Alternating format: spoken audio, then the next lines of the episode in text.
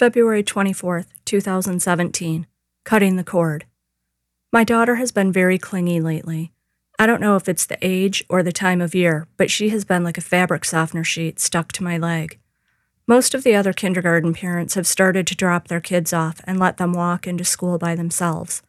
Not me. I am still making that walk every morning down to my kid's locker, trailing a few feet behind when I can, trying to become part of the background.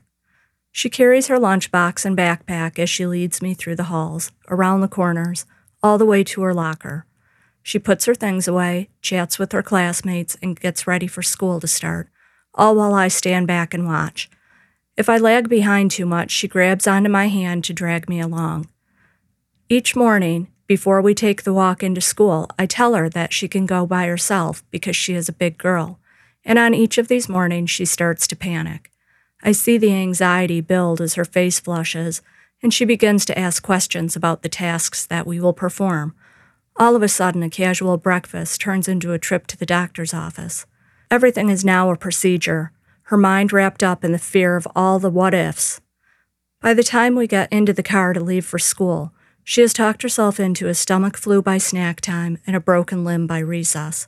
Also, nobody will want to sit by her at lunch.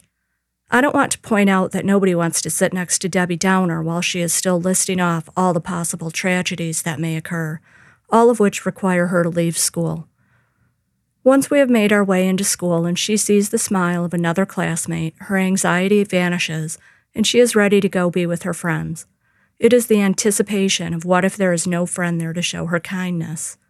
She somehow forgets in the 24 hours that passed that everything will be okay. No matter how many times I tell her it will be okay, she needs me to be next to her, showing that it's okay. I know that eventually the day will come that she doesn't want me next to her, as she greets her friends, and I will long to be there with her.